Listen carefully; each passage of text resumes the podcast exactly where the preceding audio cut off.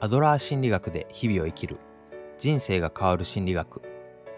この番組ではアドラー心理学に出会い人生が劇的に変化した医師産業医である2人がアドラー心理学の視点で現代社会を眺めよりよく生きるためのヒントをお送りしていきます。生きづらさを感じている方やよりよく生きたいと感じている方世界の見方を変えたい方に聞いていただけると嬉しいです。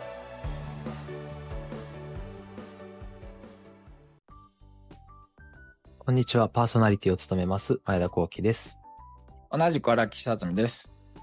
第10回ですよろしくお願いしますよろしくお願いします。今回のテーマは課題の分離ですおー、課題の分離。ついに。アドラー心理学といえば課題の分離と言われるほど有名になってきたキーワードかなというふうには思います。そうですね。まあ、う岸光郎先生の嫌われる勇気でね、一躍、はい。その言葉が有名になっちゃいましたね。はい。で、嫌われる勇気はドラマ化もされていまして、私は1話しか見てないんですけれども、特にこの課題の分離が誇張されすぎたのかなっていうような、そういうお話もあったりして、うんうんうんちょっと見ようによっては冷たい心理学ではないかと、そういう批判もあったのかなっていうふうには思っています。うん。うん、そうですね。まあ、あれにはかなりちょっと物議を醸し出した のがあるので、まあ、あれはちょっとね、極端な例としてもね、まあ、一般的に課題の分離っていうと、まあ、いはい世間の人たちは冷たいんじゃないのっていうイメージがね、やっぱあるんじゃないかなと思うんですよね。うんうんうん、そうですよね。もちろん課題の分離だけじゃなしにその先の共同の課題とかっていうのも、というのが重要になってくるかとは思うんですけれども、うんうん。その一歩として課題の分離も大事なことであるというふうにも考えています。うん。そうですね。もちろん、下手に使うとちょっと冷たいような動きになってしまうというか、自分にも経験があるようにも思うんですけれども、うんうんこういう課題の分離っていうのを知っているだけでも、だいぶいろんなことがクリアに見えてくるのかなっていうふうな考え方もできるかと思います。うん。ああ、そうですね。ちょっとね、誤解を受けやすいところなので、えっと、課題の分離っていうのはですね、もう相手の課題は、もう相手の課題としてほっといて、自分はもう関与しないっていう、うん。あの、ことに思われがちなんですけども、うん。一つはね、課題の分離って元々の意味は、はいこれこれは、えっとまあ、アドラー、まあ、課題の分離という言葉で言ってないんですけど、アドラー心理学ではフーズプロブレムっていうものがあって、はいこれは誰の課題だっていう問題だっていうのですね。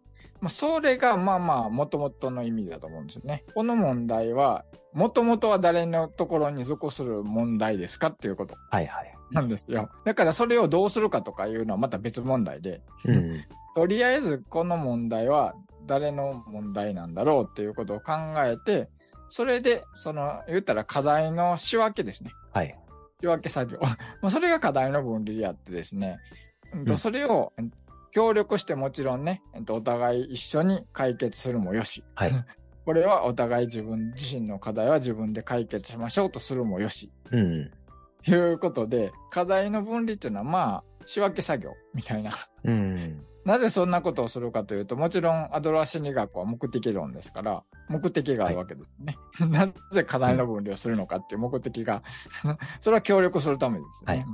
うん だ。から、分離するためが目的じゃなくて、協力するためにやるんです。うん。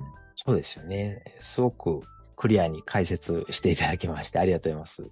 うん。でもちろん全部をこう共同の課題にして協力していくっていうわけでもなくて、うん仕分けをして自身で解決してもらうっていうのも一つのやり方ってことですよね。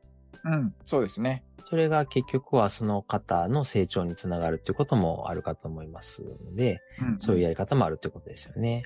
うん、そうですね。うん。それに関連すると、自分のした行為に対して、こう相手がどう反応するかうん。っていうのはもう相手の課題。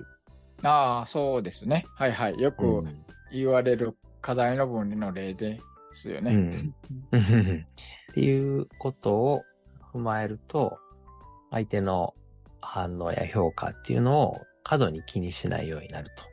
うんうんうん。周りにこうビクビクしてどう思われてるかなっていうのを気にならなくなるのかなっていうふうには思います。うん。確かにそうですよね。だから、あの、これは誰の課題なんだって自分の課題なのかそうじゃないのかって分けるだけでもね、だいぶ気が楽になると思いません？うん、そうですよね。そこが嫌われる勇気っていうタイトルにも現れているのかなっていうふうには思っています。うんうん。そうなんですよ。だからあれも誤解を受けやすいんですけど、はいはい。石見先生自身も言ってたんですけど、別にはい嫌われろって言ってるわけじゃないと。嫌われてもすべきことはする、して、し、すべきでないことはしないという意味の勇気 なんですようんっていうことを言ってるんですよね。そうですよね。そう勇気づけのところでもありましたけれども、そのすべきことをして、すべきでないことをしないということで、傍若無人に振る舞って、嫌われてもいいから自由に生きろっていうわけではないんですよね。そうですね。それはもう、アドラー心理学と真反対の感 じですよね。うん。ただ、あまりにも周囲の評価とか反応っていうを気にしすぎて、こうビクビクしている方は、ちょっと殻を破るようなつもりで、少しそこを和らげて、うんうん。えー思うように動いてもいいかな。まあそういう見方もできるかとは思います。うんうん。そうなんですよ。その通りなんですよね。だからまあ相手の評価はもう自分がやるべき課題は、そのこと、物事に対して、まあまあ、あの、できることを一生懸命やることなんですよ。うん。だからその後は知らないもん。それはもううん自分がベストを尽くして、ちゃんときっちりやるべきことをやり。でしたら、まあそれが相手がどんな評価かはもうそれはわかんないですし、それをコントロールするっていうことはアドラー心理学ではしないから、うん。まあそこの評価は知らんで、100人いたら100人評価が違うじゃないですか。あの SNS とかでもね。今最近うんものすごくいっぱいの意見が聞けるようになりましたけど、まあもちろんいいっていう意見もあるし、悪いっていう意見もあるのは絶対あるんですよね。はい。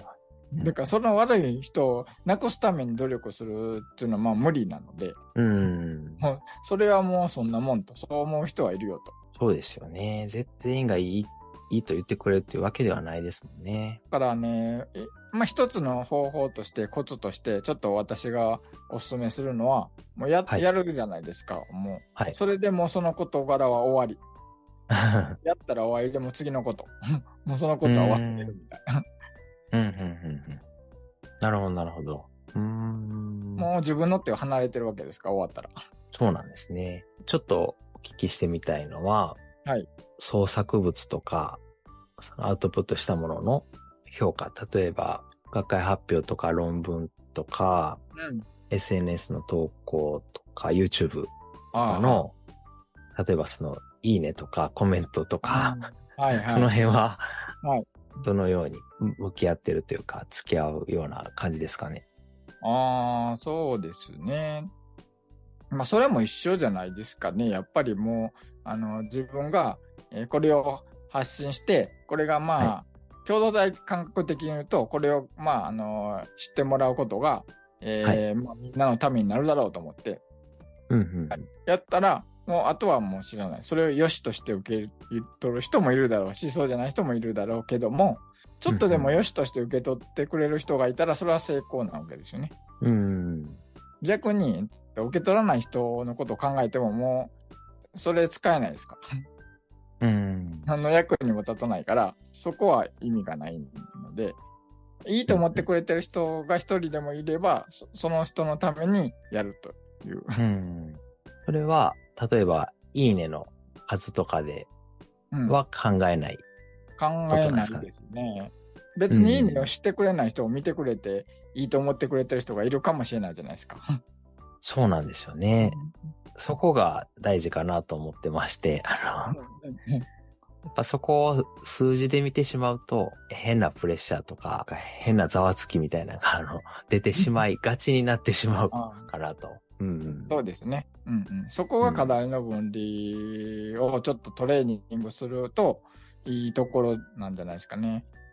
あの、うん逆もあってですね、悪いことをこう注目してしまうこともあるんですけど、例えばね、人に喜んでもらおうと思っていろいろ、まあ例えばプレゼントとか考えるじゃないですか、贈り物とか。はい これをしたら喜んでくれるだろうって自分はもう必死で考えて、ずっとうん考えて選んだと。で、それを相手に送ったと。で、相手がまあ、喜んでくれたらいいけども、喜ばない場合もやっぱあるじゃないですか。好みがあるので。はいはいはい。こんだけやったのに自分はこんだけしたのになんで喜んでくれないんだ？って落ち込む。うん。っていうのはもう無駄なので、うんうん。自分はこれだけ一生懸命こうやっていいだろうと思って相手のためにやった。で、あげた。終わり。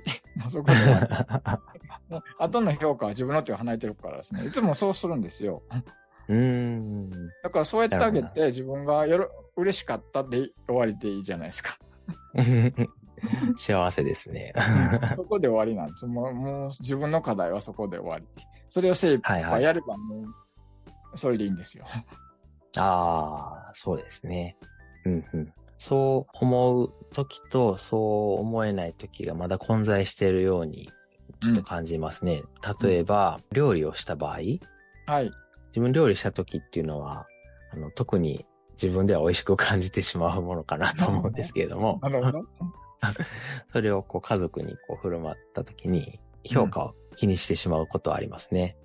ああ、そうなんですね。うんなかなか最近の料理、お料理パッパなんですね。どれが美味しかったとか、どれが一番とか。なるほどね。そうですか。うん、私はまあ、一人暮らしの時はするんですけど、あんまり別に料理に自信がないので、はい。評価、どんな評価であろうが、まあ、あそうなんていう感じですけどね。うん。まあ、それに、そのすごく落ち込むとか、なんかすごくそこに左右されてるっていうわけではなくて、まあ、ちょっと遊び的な要素も含めて、どうやったっていう感じでは聞いてるので、うそんなに深くは思ってないです。ああ、はいはい。ちなみに、そうやって、えー聞聞いたり感想をね、聞くのは全然いいと思うんですよ。気にしなければ。はいはい。はいはい。そうでね。喜んでくれたら喜んでくれたで嬉しいじゃないですか。うんうんうんそこは受け取っていいと思うんですよね。はい。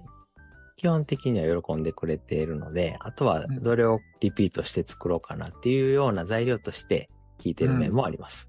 うんうんうんうん。確かに。これはあんまり好きじゃないんだなとかね。これははい美味しくないんだとか、好みがこう違うんだとか、そういう知る材料になってありがたいですよね。はい。ということで、料理の話で終わりました。はい。じゃあ課題の分離第1回はこんなところではい。よろしいですか？はい。ありがとうございます。やってました。